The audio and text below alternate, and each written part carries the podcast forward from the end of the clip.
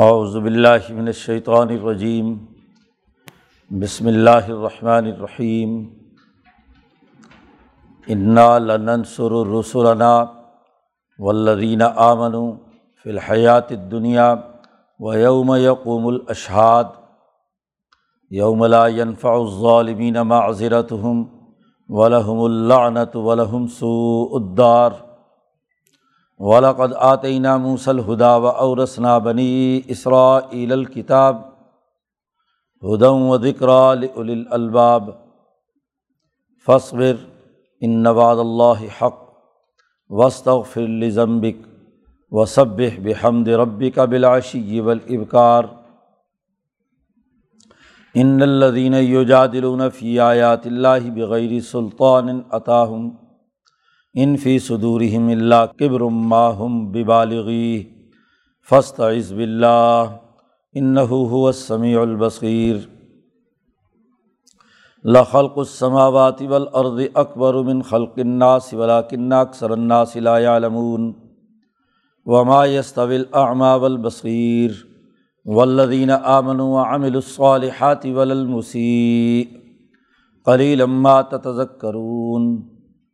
الارض اکبر من خلق الناس ولکن ولا المسيء قلی اللہ ریب اکثر الناس لا یؤمنون وقال ربکم ادعونی استجب لکم ان الذین یستکبرون عن عبادتی سیدخلون جہنم داخرین اللہ الذی جعل لکم اللیل لتسکنوا فیہ والنہار مبصرا ان اللہ لذو فضل علی الناس ولاکن اکثر الناس لا یشکرون ذالکم اللہ ربکم خالق کل شیء لا الہ الا هو فانا تؤفکون کذالک یؤفک الذین کانوا بآیات اللہ یجحدون اللہ الذی جعل لکم الارض قرارا والسماء بناء وصورکم فاحسن صورکم و رضقم منت طیبات ذالکم اللہ ربکم فتبارک اللہ رب العالمین هو الحی لا الہ الا هو فدعوه مخلصین له الدین الحمد للہ رب العالمین قل انی نہیت ان اعبد الذین تدعون من دون اللہ لما جاءنی البینات من ربی و عمر تو ان اسلم رب العالمین ولدی خلقکم من ترابن ثم من نطفتن ثم من علقتن ثم یخرجکم طفلا، ثم لتبلغوا اشدکم ثم لتکونوا شیوخا ومنکم من یتوفى من قبل ولتبلغوا اجلا مسمى ولعلکم تعقلون. هو الذي يحيي ويميت فعضا قضا امراً و انما یقول الہ کن فیقون صدق اللہ العظیم یہ صورت المومن کے رقوع ہیں. ایمان کی حقیقت، اس کی طاقت اور قوت جرت اور ہمت، اور اس کے اثرات و نتائج جو کسی رجل مومن پر طاری ہوتے ہیں، اس کی تفصیلات اس صورت میں بیان کی جا رہی ہیں۔ پیچھے رج مومن کی تقریر تھی جس کی روشنی میں یہ بات واضح کر دی گئی کہ وہی جماعت کامیاب ہے جو ایمان کی اس اعلیٰ حالت کے اوپر قائم ہے اور جو اس کا انکار کرنے والے ہیں، ان کے لیے صبح و شام ان کی قبر میں جہنم کی آگ ان کا احاطہ کیے ہوئے ہے۔ اور جہنم میں جو منظرنامہ مستقبرین اور مستظرفین کے درمیان ہوگا، اس کی تفصیلات پچھلے رقوع میں بیان کی ہے بہرحال بنیادی بات یہ ہے۔ شروع صورت میں کہا تھا نبی اکرم صلی اللہ علیہ وسلم سے کہ یہ لوگ آپ کے ساتھ اللہ کی آیات میں جھگڑتے ہیں۔ تو اس جھگڑے کا آخری نتیجہ یہ ہے کہ دین حق نے غالب آنا ہے۔ جیسا کہ موسا علیہ السلام کے واقعات پیچھے بیان کیے گئے ہیں۔ تو اب یہاں سے واضح کیا گیا ہے اس رقوع سے کہ ہم اپنے رسولوں کی مدد ضرور کرتے ہیں۔ یہ نہیں ہو سکتا کہ جب لڑائی اور مجادلہ ہو، دو فریقوں میں لڑائی ہو اور ایک فریق اللہ کے دین کے غلبے کے لیے کام کرتا ہے، تو ہم اس کو ہر حال میں اس کی مدد کرتے ہیں۔ صدق دل کے ساتھ، ایمانی اعمال اور کردار کے ساتھ جب ایک مسلمان جماعت دنیا میں کردار ادا کرتی ہے تو اسے کامیابی ضرور ملتی ہے۔ اسی بات کا اللہ نے یہاں اعلان کیا ہے۔ انا لنن سر رسولنا بے شک ہم ضرور بھی ضرور مدد کرتے ہیں اپنے رسولوں کی۔ نہ صرف اپنے رسولوں کی، بلکہ ولدینہ آمن وہ جو ان امبیا علیہم السلام پر ایمان لانے والے ہیں، تو رسولوں اور مومنین کی ہم پوری پوری مدد کرتے ہیں۔ کب؟ فی الحیات دنیا دنیا کی زندگی میں۔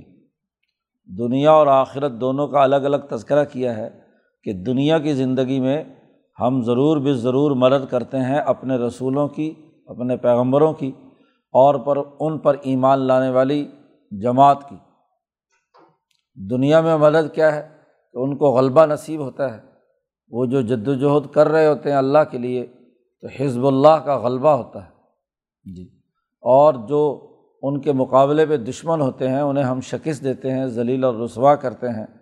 جیسا کہ پیچھے فرعون کے تذکرے میں بات آ چکی۔ اور اس دن بھی ہم مدد کریں گے کہ یوم یقوم الاشہاد، جس جو شہادتوں کا دن ہے، جہاں سب لوگ حاضر ہوں گے اور سب لوگوں کو خود بھی گواہی دینی ہے اور ان کے خلاف بھی گواہی آنی ہے۔ تو قیامت کے اس دن میں، حشر کے اس دن میں بھی ہم اپنے رسولوں کی مدد کرتے ہیں اور مومنین، مسلمان جماعت کی مدد کرتے ہیں۔ یہ نہیں ہے کہ صرف دنیا میں ہی ہو دنیا کی مدد بھی ہے اور آخرت کی مدد بھی ہے۔ ایسے دن میں ہم اس جماعت کی مدد کرتے ہیں کہ وہ دن لا ينفع ظالمین معذرت ہوں ظالموں کی معذرت بھی ان کو اس وقت کوئی فائدہ نہیں دے گی۔ جو ظالم اور متکبر ہیں وہ اگر معذرت بھی کریں، اپنے گناہوں کا اعتراف بھی کریں جی جرائم قبول بھی کر لیں، تو تب بھی ان کی معذرت قابل قبول نہیں، ان کو کوئی نفع نہیں رہے گی، عذاب کے وہ مستحق ضرور بنیں گے۔ تو ایسے دن میں جب ظالموں کے لیے سزا کا دن ہے، تو ایسے خوفناک دن میں بھی ہم اپنے رسولوں کی اور ان پر ایمان لانے والے لوگوں کی مدد کریں گے۔ تو مسلمان جماعت کو حوصلہ دیا ہے کہ ان کی مخالفت کی پرواہ کیے بغیر یہ جو آج اپنے اپنے رسولوں کو پکڑ کر ان کو نقصان پہنچانا چاہتے ہیں، تو ہم ان تمام کو سزا دے کر ظالموں کو کیفر کردار تک پہنچائیں گے۔ ولقدات عینہ موسل ہدا و اورسنا بنی اسرائیل الکتاب اس مدد کی ایک بڑی واضح نشانی موسا علیہ السلام اور ان کی پوری جماعت کو جو کمزور تھے اس سوسائٹی میں، ان کو انقلاب برپا کر کے ان کو غلبہ عطا کرنا ہے۔ اور فرعون جو خدائی کا دعویٰ کر رہا تھا، اسے بحر کلزم میں ہاں جی غرق کر دینا، اس کی واضح علامت اور جب یہ غرق ہو گیا اور موسا علیہ السلام اپنی جماعت کو لے کر ہاں جی ادھر فلسطین کے علاقے کے اندر داخل ہو گئے، تو وہاں اللہ پاک فرماتے ہیں کہ ہم نے موسا علیہ السلام کو ہدایت دی اور وہ اورسنا بنی اسرائیل الکتاب بنی اسرائیل کو ایک دستور، ایک آئین کا وارث بنایا۔ قومیں تبھی ترقی کرتی ہیں جب وہ کسی طے شدہ قانون اور ضابطے کے تحت کردار ادا کرے۔ جن کے پاس کوئی تحریری آئین اور دستاویز نہیں ہے، کوئی دستور نہیں ہے، تحریر شدہ، نافذ شدہ، جس پر تمام لوگ عمل کرتے ہوں، وہ سوسائٹی ترقی نہیں کر سکتی۔ تو دنیا میں اسلام کی آمد سے پہلے اگر کسی قوم کو ترقی نصیب ہوئی ہے تو وہ یہودی ہیں، جن کو کتاب کا وارث بنایا۔ ان کی ذہنی ترقی، ان کی علمی اور عملی ترقی کے پیچھے تورات کا بڑا بنیادی کردار ہے۔ اسی لیے کہا کہ ہم نے موسا علیہ السلام کے بعد سے ہاں جی حضرت عیسیٰ علیہ السلام تک پوری بنی اسرائیل کو وارث بنایا کتاب کا۔ تو اس کتاب نے ان کے اندر عقل و شعور اور ہدایت پیدا کی۔ کتاب کی تعریف کی جا رہی ہے کہ ہدن وہ راستہ دکھانے والی تھی اور وہ ذکر الباب اور نصیحت تھی عقل مندوں کے لیے۔ تو رات کے اندر عقل مندوں کے لیے بڑی نصیحت اور بڑی ہدایت تو یہ دنیا بھر میں یہ جو امبیا علیہم السلام کی اولاد میں بنی اسرائیل اس لیے دنیا میں غالب رہے کہ ان کے پاس علمی، فنی اور عملی تربیت کا اعلیٰ ترین معیار موجود تھا کہ وہ تورات سے رہنمائی اور ہدایت لے کر دنیا میں غالب ہوئے۔ تو موسا علیہ السلام کے بعد بنی اسرائیل کو اس کتاب کا وارث بنایا۔ اب نبی اکرم صلی اللہ علیہ وسلم سے کہا جا رہا ہے کہ فصبر آپ صبر و استقامت کا مظاہرہ کیجیے مخالفت تو آپ کی ہو رہی ہے۔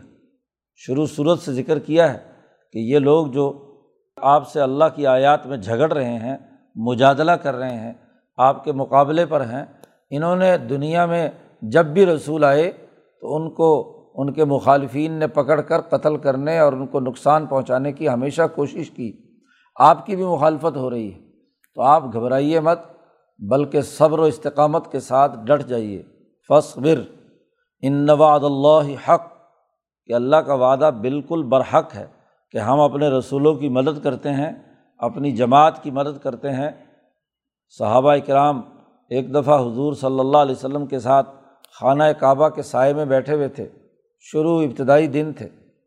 جی حضرت صہیب یاسر، عمار، بلال یہ جو کمزور لوگ حضور پر ایمان لائے، ان کو بڑی ایزائیں اور تکلیفیں پہنچائی جا رہی تھیں تو خانہ کعبہ کے سائے میں بیٹھے ہوئے تھے، دوسری طرف سورج تھا۔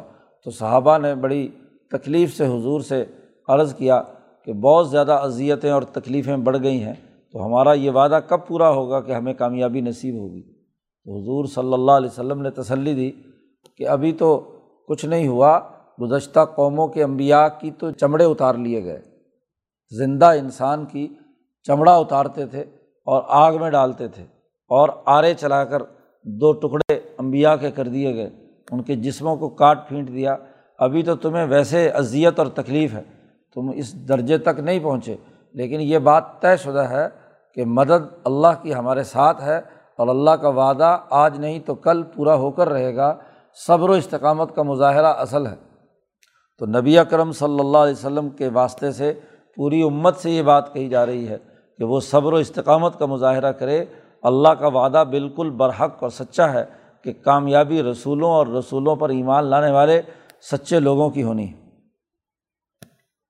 وسط و پھر لزم بھی کا اور صبر و استقامت کا پہلے مظاہرہ کرنے کا حکم دیا اور اس کے بعد کہا، اپنے گناہوں پر استغفار کیجیے نبی اکرم صلی اللہ علیہ وسلم فرماتے ہیں مسلم شریف کی صحیح روایت ہے کہ آپ صلی اللہ علیہ وسلم فرماتے ہیں کہ میں روزانہ سو مرتبہ استغفار کرتا ہوں، سو مرتبہ استغفار کرتا ہوں کہ کوئی کوتاہی، کوئی لغزش، کوئی کام کرنے میں کمی ہو گئی تو اس پر اللہ کی طرف تو استغفر اللہ ربی بن کل ضمب و اطوب علیہ یہ حضور صلی اللہ علیہ وسلم نے سکھایا اور فرمایا کہ یہ جملے پڑھ کر میں سو مرتبہ اللہ تبارک و تعالیٰ سے استغفار کرتا ہوں۔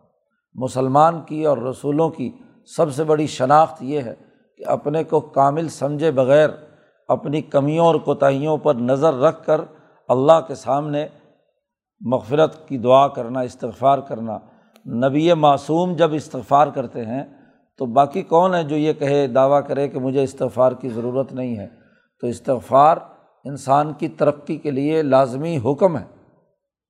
بات یہ ہے کہ انسان انسانیت کے جامع میں ہے اور جب وہ کام سر انجام دیتا ہے تو ضرور کوئی نہ کوئی کمی زیادتی کاموں کے اندر ہو جاتی ہے۔ کمی کوتاہی ہو جاتی ہے۔ سو فیصد ہر طرح سے کام کرنا ہاں جی بشریت کے جامع میں رہتے ہوئے یہ ہاں جی ممکن نہیں ہے۔ اب اگر عالم علیہ السلام سے لغزش اور کوتاہی ہوئی اور ان کو بھی اللہ سے معافی مانگنی پڑی تو باقی کون ہے جو اس طریقے سے بالکل غلطیوں سے پاک ہو؟ اور پھر حضرت سندھی نے بڑی اچھی تعبیر کی ہے کہ اصل میں تو جماعت کے سربراہ ہیں آپ صلی اللہ علیہ وسلم۔ تو جماعت کے لوگوں کی غلطیوں کا ایک طرح سے ذمہ دار لیڈر اور رہنما بھی ہوتا ہے۔ گو حضور کی اپنی ذات تو معصوم ہے کہ آپ صلی اللہ علیہ وسلم سے غلطی پر قائم نہیں رہ سکتے، لیکن نبی اکرم صلی اللہ علیہ وسلم کو جو یہاں مغفرت کی دعا کرنے کا حکم دیا گیا ہے، وہ جماعت کی کمیوں اور کوتاہیاں ہیں۔ کہ جماعت کی جو بھی کوتاہی ہوتی ہے وہ لیڈر اس کا ذمہ دار ہوتا ہے۔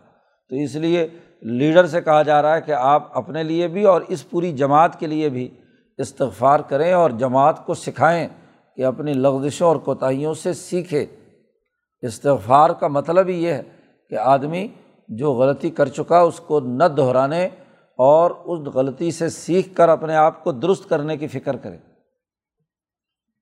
اور تیسرا حکم دیا رسول اللہ صلی اللہ علیہ وسلم کو کہ سب بحمد رب کا بلاشی و ابکار اپنے رب کی تصویر و تحمید کیجیے صبح اور شام۔ صبح و شام تصویر کیجیے تو نمازوں میں تصبیحات جتنی بھی سجدے کی حالت میں اور رقوع کی حالت میں ہیں، وہ نبی اکرم صلی اللہ علیہ وسلم نے اسی آیت سے اخذ کی ہے کہ نماز جو صبح شام ادا کی جائے، اس میں اللہ کی تصویر و تحمید، نماز کی اعلیٰ ترین جو حالت ہے، وہ سجدے کی ہے۔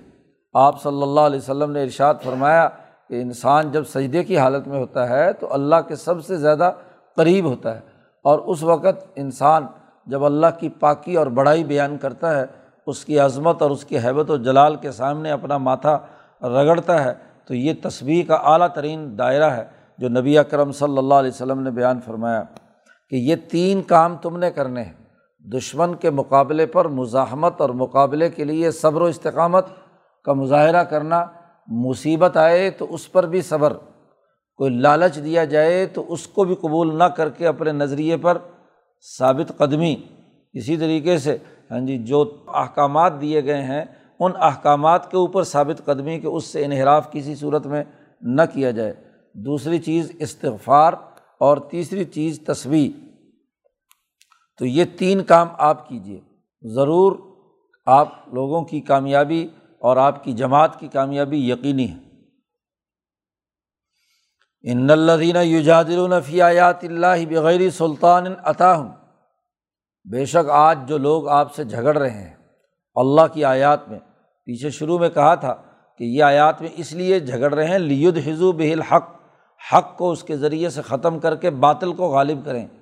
اسی کے ساتھ اس کو جوڑیے کہ جو لوگ جھگڑ رہے ہیں اللہ کی آیات میں، پہلی بات تو یہ ہے کہ ان کے پاس کوئی دلیل اور سند نہیں ہے۔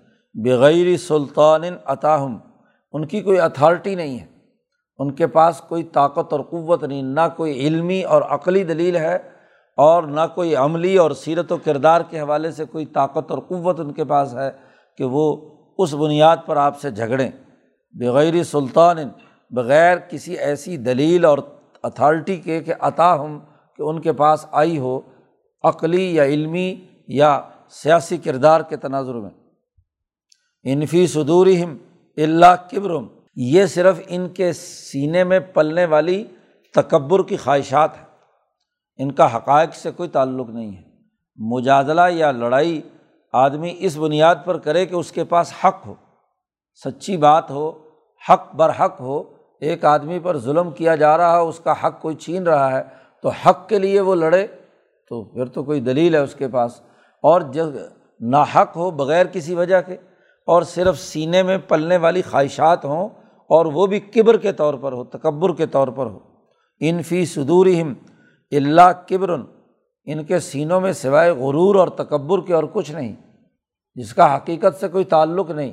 اور قرآن کہتا ماہم ببالغی ہی یہ جو ان کے دلوں میں کبر اور تکبر پنپ رہا ہے، یہ کبھی اس کو حاصل نہیں کر سکیں گے۔ جو ان کی خواہش ہے کہ ہم اپنے تکبر اور بڑائی سے غالب آ جائیں گے رسول اللہ صلی اللہ علیہ وسلم پر اور ان کی جماعت پر، تو ایسا نہیں ہے۔ اس جماعت کے ایمان کا لازمی نتیجہ یہ ہے کہ اللہ ان کی مدد کرتا ہے۔ اور جب اللہ ان کی مدد کرتا ہے، تو اللہ کے مقابلے میں ان کا تکبر کیا کام کرے گا۔ تو غلبے کا اعلان کیا جا رہا ہے۔ آپ یہ کیجیے کہ فسط عز بلّہ آپ کو یہ اذیتیں دینا چاہتے ہیں تکبر اور غرور اس کی وجہ سے۔ کبھی آپ کے راستے میں کانٹے بچھاتے ہیں، کبھی کنویں کھودتے ہیں، کبھی شیب ابھی تعلیم میں گرفتار کرتے ہیں، کبھی قتل کرنے کے منصوبے بناتے ہیں، تو آپ ان کی پرواہ کیے بغیر فسط عز بلّہ ہی اللہ کی پناہ میں آ جائیے۔ اللہ سے پناہ مانگیے۔ ان نحو حوث سمیع البصیر۔ بے شک وہ اللہ تعالیٰ خوب سننے والا اور خوب دیکھنے والا ہے۔ تو اس بات کا اعلان کر دیا کہ جو حضور کے مقابلے پہ یہ مجادلہ کرنے والے ہیں، یہ کبھی بھی کامیاب نہیں ہوں گے کیونکہ خواہشات ہیں، محض کبر ہے اور کبر کے کوئی اچھے نتائج ظاہر نہیں ہوتے۔ اگلی آیات میں یہ بات واضح کی گئی ہے کہ ذات باری تعلیٰ وہ تمام کائنات پر اس کی حکمرانی ہے، طاقت اور قوت ہے اور اللہ تبارک و تعالیٰ کے طے شدہ قانون کے مطابق مومن اور گناہ گار اندھا اور بہرا دونوں کبھی برابر نہیں ہو سکتے۔ ایسا نہیں ہو سکتا کہ ایک اندھا ہو اور ایک دیکھنے والا۔ تو دیکھنے والا اور اندھا دونوں ایک ہی ترازو میں تول لیے جائیں۔ جب ایسا نہیں ہو سکتا تو ایمان والا اور گناہ گار دونوں برابر کیسے ہو سکتے ہیں؟ ضرور جس کے اندر گناہ اور جرم ہے، کبر اور غرور ہے، تکبر ہے، اس کو ضرور سزا ملے گی۔ اور جو ایمان والے ہیں، انہیں ضرور غلبہ ہوگا۔ تو غلبہ کیوں ہے؟ اس کے دلائل بیان کیے جا رہے ہیں۔ لخلق السماوات والارض، آسمان و زمین کی پیدائش، اکبر من خلق الناسی انسانوں کی پیدائش سے زیادہ بڑا کام تھا۔ انسان تو یہ چھوٹے سے سائز کا ہے۔ یہ اتنے بڑا آسمان اور اتنی بڑی زمین، اس کے بارے میں تم خود تسلیم کرتے ہو۔ پوچھا جاتا ہے ان سے کہ یہ آسمان و زمین کس نے پیدا کیے؟ والا ان سال تہم من خلق سماوات والارض، تو ضرور کہتے ہیں لقول اللہ، کہ اللہ نے پیدا کیے ہیں۔ تو آسمانوں اور زمینوں کی پیدائش تو اللہ کی مانتے ہو۔ اور انسانوں کو دوبارہ آخرت میں اٹھائے جانے یا اس کے پیدا کرنے کے حوالے سے اللہ کی بات نہیں مانتے۔ تو قرآن کہتا ہے کہ آسمان و زمین کی پیدائش تو ذرا بڑا کام تھا۔ من خلق ناسی انسان کی پیدائش کے مقابلے میں۔ ولا کن اکثر ناس لا علمون لیکن لوگوں کی اکثریت یہ حقیقت نہیں جانتی علم و شعور کی کمی ہے، جہالت کے دائرے میں مبتلا ہے، اس لیے اتنی سی واضح اور دو ٹوک بات ان کی سمجھ میں نہیں آ رہی۔ دیکھو، کسی چیز کا مادہ تیار کرنا، اس کا بنیادی میٹیریل تیار کرنا، یہ مشکل ہوتا ہے۔ میٹیریل مہیا کر لیا جائے تو پھر تو جوڑ کر چیز بنانا کیا مشکل کام ہے۔ تو آسمان و زمین جو اس پوری کائنات کا میٹیریل ہے، وہ ہم نے بنایا اور اسی آسمان و زمین کی یہ ارتقائی شکل حضرت انسان ہے۔ تو جب آسمانی تمام ملکوتی چیزیں اور زمین کی تمام بہیمی قوتیں ہم نے پیدا کر لیں، تو ان دونوں کو جوڑ کر انسان بنانا کیا مشکل۔ ومایس طویل عامہ والبصیر اندھا اور دیکھنے والا دونوں کبھی برابر نہیں ہو سکتے۔ جب یہ ظاہر کی بات ہے، ہر آدمی جانتا ہے تو ولدین آمن و عامل الصالحات، وہ لوگ جو ایمان لائے اور نیک عمل کیے، وہ اور جو مسیح گناہ گار ہے، برائی دنیا میں کرتا ہے، برائی کا مرکز اور منبع ہے، دونوں برابر کیسے ہو سکتے ہیں؟ لہٰذا یہ لازمی ہے کہ جو اللہ پر ایمان لانے والے، اس کی پورے احکامات کی پابندی کرنے والے، اس کی جماعت کا حصے دار ہیں، تو وہ تمام کے تمام غالب آئیں گے لنن سر رسولنا ہم ان کی ضرور مدد کریں گے، غالب آئیں گے۔ اور جو مسیح ہیں، وہ ضرور ظالموں کی فہرست میں شامل ہو کر ان کو، ان کی معذرت بھی کوئی فائدہ نہیں پہنچائے گی۔ تو اس کی دلیل بیان کر دی کہ دونوں برابر کیسے ہو سکتے ہیں۔ تمہارے نزدیک بھی اندھا اور دیکھنے والا دونوں برابر نہیں ہے، تو پھر یہاں ایمان والا اور گناہ گار دونوں برابر کیسے ہو سکتے ہیں؟ قلیل ما تتذک کرون بہت ہی کم تم غور و فکر کرتے ہو، سوچتے ہو، نصیحت حاصل کرتے ہو، موازنہ نہیں کرتے، ایک حقیقت مانتے ہو اندھے اور دیکھنے والے کی، اور ایمان والے اور گناہ گار کے درمیان جو فرق و امتیاز ہے، اس کی طرف تمہاری سوچ نہیں جاتی، توجہ نہیں جاتی، نصیحت نہیں حاصل کرتے۔ اور یہ بات بھی طے شدہ ہے کہ نسات العت یتن کہ بے شک قیامت ضرور آ کر رہے گی۔ لا رہی بفیہ اس میں کسی قسم کا کوئی شک، کوئی دھوکے کی، فراڈ کی بات نہیں ہے۔ واضح طور پر قیامت نے قائم ہونا ہے اور یہ قیامت دنیا کی بھی ہوگی، جس میں تمہیں شکست ہونی ہے اور آخرت کی ہونی ہے۔ کیونکہ پیچھے کہا تھا کہ ہم اپنے رسولوں اور ایمان والی جماعت کو دنیا میں بھی نصرت کر کے ان کو فتح اور کامیابی دیتے ہیں اور آخرت میں بھی دیں گے۔ تو اسا وہ گھڑی جو عذاب کی جس میں ہم نے نصرت دینی ہے، مثلاً بدر میں آگے جا کر ہم نے فتح دی، تو یہ بھی تو گھڑی ہے، یہ بھی تو اسا ہے۔ ہاں جی تو یہ قیامت آ گئی۔ اس لیے ہاں جی نبی اکرم صلی اللہ علیہ وسلم نے فرمایا کہ جس کی موت آ گئی تو اس کی گھڑی آ گئی، اس کی فقط قامت قیامت ہو اس کی قیامت تو قائم ہو گئی۔ مرنے کے وقت ابو جہل کو جس دن دنیا میں قتل کیا گیا، اسی دن اس کی قیامت تو شروع ہو گئی۔ جی۔ تو اسا کا ایک دائرہ اس دنیا میں سزا کا ہے اور ایک اسا کا وسیع ترین دائرہ قیامت کا ہے۔ تو یہ قیامت، یہ جو مقررہ گھڑی ہے، یہ ضرور آ کر رہے گی۔ لا رہی بفیہ اس میں کوئی شک نہیں۔ ابو جہل کی قیامت بھی ضرور آ کر رہے گی بدر میں۔ اس میں کوئی شک نہیں، اس کی تاریخ، ٹائم، ہر چیز فکس ہے، طے شدہ ہے۔ قرآن اکثر اللہ صلاح منون لیکن لوگوں کی اکثریت اس پر ایمان نہیں رکھتی۔ وقول رب کم اللہ تعالیٰ تمہارا رب کہتا ہے کہ ادعونی، مجھے پکارو۔ اللہ تبارک و تعالیٰ جو پروردگار ہے، تمہارا رب کا جملہ استعمال کیا، لفظ استعمال کیا رب کہتے ہیں نقص سے نکال کر کمال تک پہنچانے والا، تربیت دینے والا، پرورش کرنے والا۔ تو تمہاری پرورش کا تقاضا یہ ہے کہ ادعونی، اللہ پاک فرماتے ہیں، مجھے پکارو۔ استجب لکم میں تمہاری دعا کو قبول کرنے والا ہوں۔ جی میں تمہاری دعا قبول کروں گا۔ اسی لیے یہ حکم خود اللہ پاک فرما رہے ہیں کہ مجھے پکارو، میں تمہاری دعا قبول کروں گا۔ یاد رکھو، ان الدین یس برون عن عبادتی سید خلون جہنم مداخرین بے شک وہ لوگ جو میری عبادت یعنی مجھ سے دعا مانگنے سے تکبر کرتے ہیں، غرور کا مظاہرہ کرتے ہیں، مجھ سے دعا نہیں مانگتے۔ میری عبادت نہیں کرتے، میرے احکامات کی پاسداری نہیں کرتے، تو عن قریب وہ جہنم میں داخل کیے جائیں گے، ذلیل ہو کر۔ داخرین ذلیل ہو کر ہاتھ پاؤں باندھ کر زنجیروں میں پکڑ کر اٹھا کر پھینک دیا جائے، اس سے بڑی ذلت اور کیا ہے؟ تو ذلیل ہو کر جہنم میں عن قریب وہ داخل ہوں گے۔ تو اب اس آیت مبارکہ میں خود اللہ پاک کہتے ہیں کہ ادعونی، مجھے پکارو اور جب بھی مجھے پکارو گے تو استجب لکم، میں تمہاری پکار کو ضرور سنوں گا۔ اس لیے اس کو بھی جمعے کے خطبے میں اسی لیے شامل کیا گیا کہ جیسے عدل و انصاف والی آیت ہاں جی وہ انسانیت کے لیے ایک واضح پیغام ہے۔ اسی طرح یہ اللہ کی طرف سے خود براہ راست انسانیت کا نام پیغام ہے کہ ادعونی مجھے پکارو تو میں تمہاری دعا قبول کروں گا۔ جمعے کی اجتماعیت میں تمام انسانوں کو یہ ہدایت کی جاتی ہے کہ وہ اللہ کو پکاریں اور جو اللہ کو نہیں پکارے گا اور اس کی عبادت نہیں کرے گا تکبر کا مظاہرہ کرے گا، تو ان کو جہنم میں داخل کیا جائے گا ذلیل کر کے۔ اب ذات باری تعالیٰ اور اللہ جس کو تمہیں پکارنا ہے جی جو دعا قبول کرتا ہے، اس کی خدائی کا جو وسیع ترین دائرہ ہے، اس کا تعارف کرایا گیا کہ اللہ الدی اللہ وہ ہے جس نے تمہارے لیے رات پیدا کی۔ لتسکنوفی تاکہ تم اس میں سکون حاصل کرو۔ آدمی مسلسل چوبیس گھنٹے کام کرتا رہے تو اس کی توانائیاں ختم ہو جاتی ہیں۔ اس کو ضرورت ہے ایسا سکون اور ایسا اعتماد کہ جس کے ذریعے سے اس کے جسم کی جو ٹوٹ پھوٹ ہے وہ دور ہو کر دوبارہ توانائی حاصل کر لے۔ تو رات پیدا کی تاکہ تم اس میں سکون اور اطمینان سے آرام کرو۔ چین پکڑو، حضرت نے ترجمہ کیا۔ ون نہارا مبصرا اور دن بنایا تمہارے لیے تو ایک دوسرے کو دیکھو۔ گرد و پیش کے حقائق دیکھو، معاملات دیکھو، بصیرت کے ساتھ کام کرو، یہ دن اس لیے بنایا۔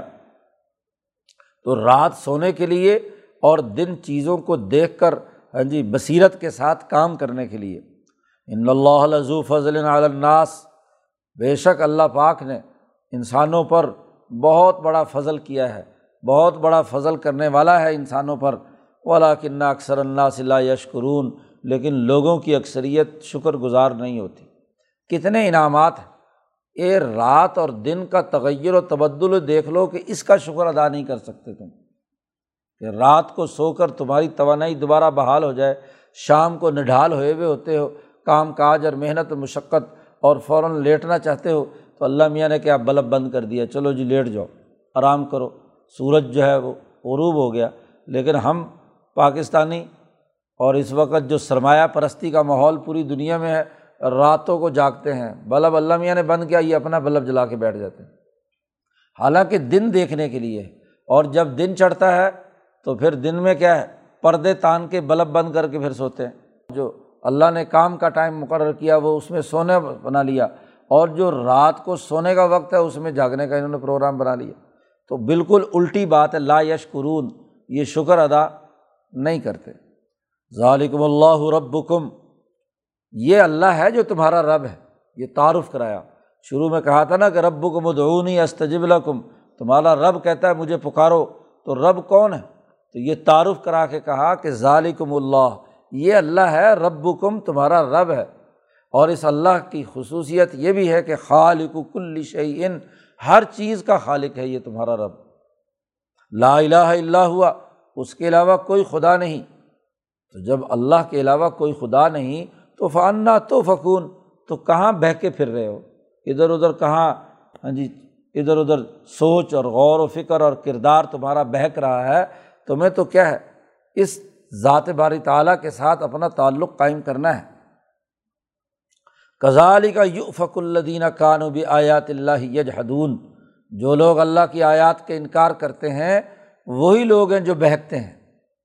کیونکہ اللہ کی آیات بہکنے سے بچاتی ہیں، وہ ربوبیت کے تقاضے سمجھاتی ہیں، اللہ کی خالقیت کی حقیقت سمجھاتی ہیں، وہ دنیا میں عدل و انصاف قائم کرنے کا راستہ بتلاتی ہیں، بے وقوفی اور حماقت سے دور رکھتی ہیں، جو اللہ کی آیات کا انکار کرتے ہیں، وہی بہکتے ہیں۔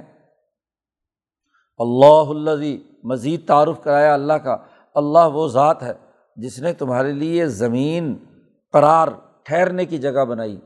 یہ زمین اگر ہلتی رہتی، پوری فضا کے اندر چھلانگیں مارتی، تو تم اس پر ٹک سکتے تھے۔ اور اگر زمین میں دلدلی کیفیت ہو، قرار نہ ہو، نہ تم مکان بنا سکتے، نہ کوئی سڑک بنا سکتے، نہ کوئی اور کام کاج کر سکتے، خود بھی حرکت میں اور کوئی چیز بھی تم نہیں بنا سکتے تھے۔ تو ہم نے زمین کو قرار دیا۔ یہ بالکل ٹھہری ہوئی ہے۔ باوجود اس بات کے کہ یہ گردش کر رہی ہے، لیکن اس کے باوجود ایسے طریقے سے اپنی جگہ پر قائم ہے کہ تم جو عمارت جس زاویے سے جس ٹھہراؤ کے ساتھ بنا لو، صدیاں ہیں، وہ قائم ہے اس میں کسی قسم کا کوئی فرق پیدا نہیں ہوا۔ اور وسما بنا ان اتنا بلند آسمان تمہارے لیے بنایا۔ جی اس کو ایک بہت بڑی عمارت کی صورت میں کہ تمہارے لیے کیا ہے؟ اس نے سایہ کیا ہوا ہے، احاطہ کیا ہوا ہے۔ اور اس میں سے جتنی بھی تمہارے لیے نقصان دہ چیزیں ہیں، باقاعدہ بیریئر لگے ہوئے ہیں۔ ہاں جی ایسے ایسے اس کے دائرے ہیں، ہوائیں ہیں اور اتنی حجابات اور لیئر ہیں جن سے کیا ہے تمہارے لیے ہاں جی سورج چھن کر آتا ہے، اس کے مضرات تمہارے سے دور ہوتے ہیں، تمہاری پوری پروٹیکشن کی جاتی ہے، تمہارا تحفظ کا پورا نظام بنایا ہوا ہے۔ ذرا غور و فکر کرو۔ اور پھر آگے آسمان و زمین کے ساتھ ساتھ ذرا اپنی شکل و صورت پر بھی غور کر لو۔ آسمان بڑا اونچا نظر نہیں آتا، زمین کا ٹھہراؤ تمہیں نظر نہیں آتا، تو سب ورکم فحسن سورکم تمہاری شکل و صورت بنائی اور بڑی ہی حسین شکل و صورت بنائی۔ احسانہ سوارا کم بہت خوبصورت تمہیں شکل و صورت عنایت کی۔ دنیا میں کسی مخلوق کو ایسی شکل و صورت نہیں دی گئی جو انسان کو ہے۔ اس کی ساری ضروریات بھی پوری ہوں اس کے ہاتھ، پاؤں، کان، ناک، ہر چیز بڑی مناسب اور بڑی اپنی اپنی جگہ پر ہاں جی اپنا کام کرنے والی بہترین تصویر کے ساتھ ہم نے تمہاری تشکیل کی۔ اور وہ رضا کا کم منت طیبات اور پھر صرف نہیں کہ بنا کر ہاں، چھوڑ دیا ہو۔ اب جسم کو توانائی کی ضرورت ہے تو رزق بھی ہم نے تمہیں پاکیزہ عطا فرمایا۔ رضا کا کم منت طیبات صاف ستھرا تمہیں رزق ادا کیا۔ اب یہ ساری باتیں بیان کرنے کے بعد پھر کہا، ذالکم اللہ رب کم یہ اللہ ہے جو تمہارا رب ہے۔ جی اللہ کا تعارف کرایا۔ پہلے فضل اور انعامات اور رات دن کے تغیر و تبدل کا ذکر کر کے کہا ظالم اللہ ربکم۔ اور وہاں کہا تھا ہاں حجیف انا تو فکن اور یہاں کہا ظالم اللہ ربکم، یہ تمہارا رب ہے اللہ۔ فتح بارک اللہ رب العالمین۔ بہت ہی بابرکت ذات ہے اس اللہ کی جو تمام عالموں کا رب ہے۔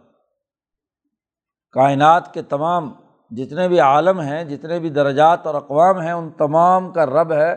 بہت ہی بابرکت۔ تو اب اقوام عالم کی تربیت کا پروگرام قرآن کی صورت میں اللہ نے نازل کیا ہے۔ انسانوں کے لیے یہ تشریعی نظام قائم کیا ہے۔ تو اس کا انکار کیوں کرتے ہیں الحی۔ وہ اللہ زندہ ہے۔ حیات کا مرکز اور منبع وہی ہے۔ ذاتی طور پر اس کی حیاتی کسی کی محتاج نہیں ہے۔ تمہاری زندگی اور تمہاری حیاتی تو اس کی محتاج ہے۔ لیکن وہ الحی ہے۔ حیات کا مرکز اور منبع وہی ذات ہے۔ لا الہ اللہ اللہ کے علاوہ کوئی اور خدا نہیں۔ اس لیے فد روح مخلصین الدین۔ اسی کو پکارو۔ خالصتاً اسی کے لیے پورا نظام۔ پورا دین اس کے لیے اختیار کرنے کے نقطۂ نظر سے اسے پکارو، محض حلق سے اوپر اوپر تو پکارو اور دین کسی اور کا بنا لو۔ کسی بت کا، کسی پتھر کا، نظام، کسی سامراجی کا قائم کیے ہوئے رکھو اور ویسے ظاہری طور پر حلق سے اسے پکارو۔ نہیں پکارو، مخلصین الدین۔ پچھلے رقوع میں کہا تھا رب کو مدعونی مجھے پکارو، میں تمہاری دعا قبول کروں گا۔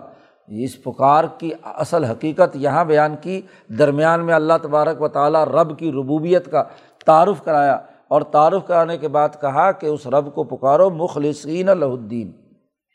خالص اسی کے لیے دنیا کا نظام قائم کرنے، دین قائم کرنے کے نقطۂ نظر سے۔ اور اس کی پکار کا ایک اہم ترین عمل یہ ہے کہ الحمد للہ رب العالمین، اللہ کی تعریف کرو، حمد و ثناء کرو۔ پکار کا سب سے پہلا تقاضا صورت فاتحہ کا آغاز جس آیت سے ہوتا ہے، اس آیت کو یہاں لا کر کہا کہ سب سے اہم ترین پکار یہ ہے کہ اللہ کا شکر ادا کرو۔ تمام تعریفیں اسی اللہ کے لیے ہیں جو رب العالمین ہے تو یہ اللہ کو پکارنا ہے۔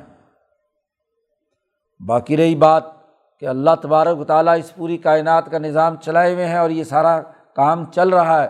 جو لوگ انکار کریں، سو کریں۔ لیکن محمد مصطفیٰ صلی اللہ علیہ وسلم سے کہا جا رہا ہے کہ کل آپ ہی اس بات کا اعلان کر دیجیے اتنی تفصیل کے ساتھ ان مج ان مجادلہ کرنے والوں کے سامنے ہم نے یہ اللہ کی حقانیت واضح کر دی۔ اس کے باوجود بھی اگر نہیں مانتے تو ان کو چھوڑو۔ اور آپ اس بات کا اعلان کیجیے کہ انی نحیت ان آبد اللہ زینہ تدعون من دون اللہ۔ مجھے روک دیا گیا ہے کہ میں عبادت کروں ان کی جن کو تم اللہ کو چھوڑ کر پکارتے ہو۔ میں نے بہرحال یہ فیصلہ کر لیا ہے کہ میں اس کے مطابق عمل کروں گا۔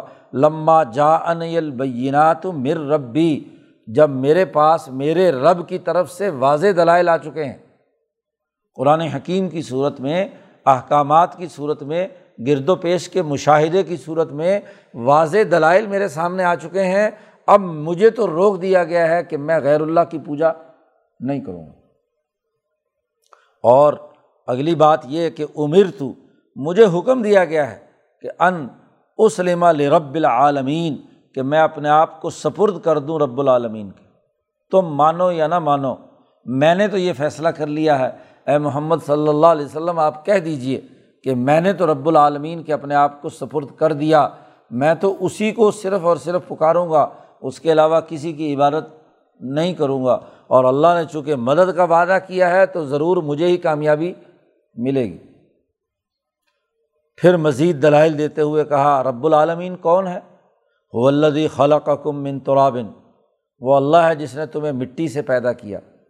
پھر مٹی سے تمہارا نطفہ بنا، مٹی سے غذائیں، طرح طرح کے رزق تمہارے لیے فراہم کیا، وہ تمہارے ماں باپ نے کھایا اور اس کھانے کے نتیجے میں نطفہ بنا، اس مٹی سے تمہارا سما من علاقتن پھر کیا ہے؟ وہی نطفہ علاقہ بنا۔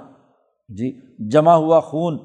اور سما یخری جو کم تفلن پھر ماں کے پیٹ سے تمہیں ایک بچے کی صورت میں ہم نے تمہیں نکالا۔ اندر سے نکلا تو ایک چھوٹی سی محض ہاں جی چھپکلی کی طرح کی چیز باہر نکلی۔ اور سمل تب لوگو اشدہ کم جیسے جیسے دنیا میں آیا تو ہوتا ہوتا ایک طاقتور ہاں جی مضبوط قسم کا انسان ہاں جی ہم نے بنا دیا۔ پھر تم پہنچتے ہو اپنی جوانی کو، اپنی طاقت اور قوت کو۔ اور سم علی تکون و شیوخا۔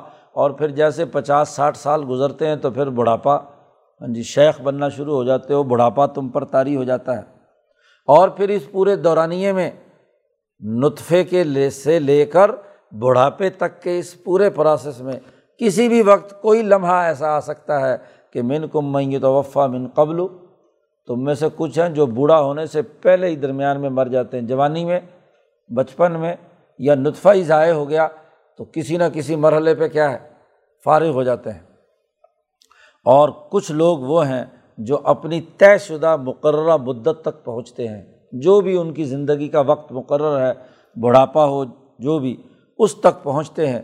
یہ سب کچھ تمہارے لیے اس لیے بیان کیا لال کم تاقلون، تاکہ تم عقل مند بنو۔ عقل کا استعمال کرو، کیونکہ جیسے جیسے تم جوانی تک پہنچے ہو، بلوغ تک پہنچے ہو، تو اب عقل کامل ہو گئی۔ اب اس عقل کا استعمال کرو۔ عقل اور شعور سے دیکھو کہ مجھے پالنے والا کون ہے، پیدا کرنے والا کون ہے، ان تمام مراحل سے یہاں تک پہنچانے والا کون ہے۔ اور یہ غور و فکر کا ایک لازمی نتیجہ یہ ہے کہ یہ دیکھو حولدی یحیی و یمیت، وہی اللہ ہے جو تمہیں زندہ کرتا ہے۔ اور مارتا ہے۔ فیضا قضا امراً اور جب اللہ نے کوئی بھی حکم دنیا میں نافذ کرنا ہوتا ہے، تو فعن نما یقول الہو اس حکم کے حوالے سے اللہ کہتا ہے، کن تو فیقون وہ ہو جاتا ہے۔ جب اس کی اتنی طاقت اور قدرت ہے، تو اس سے بڑھ کر کون رب ہوگا؟ تو وہ رب العالمین ہے۔ اور وہ رب العالمین تمہیں کہتا ہے، ادعونی، مجھے پکارو۔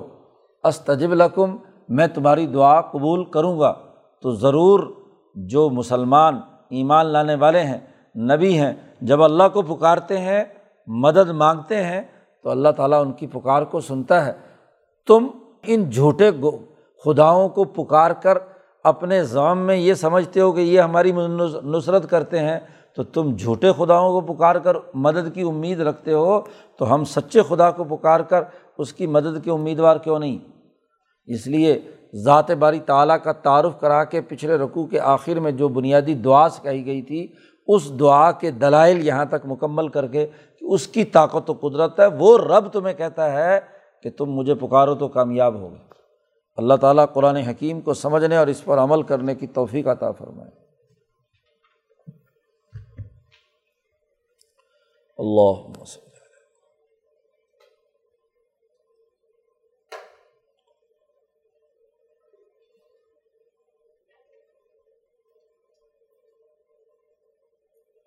اجمعین۔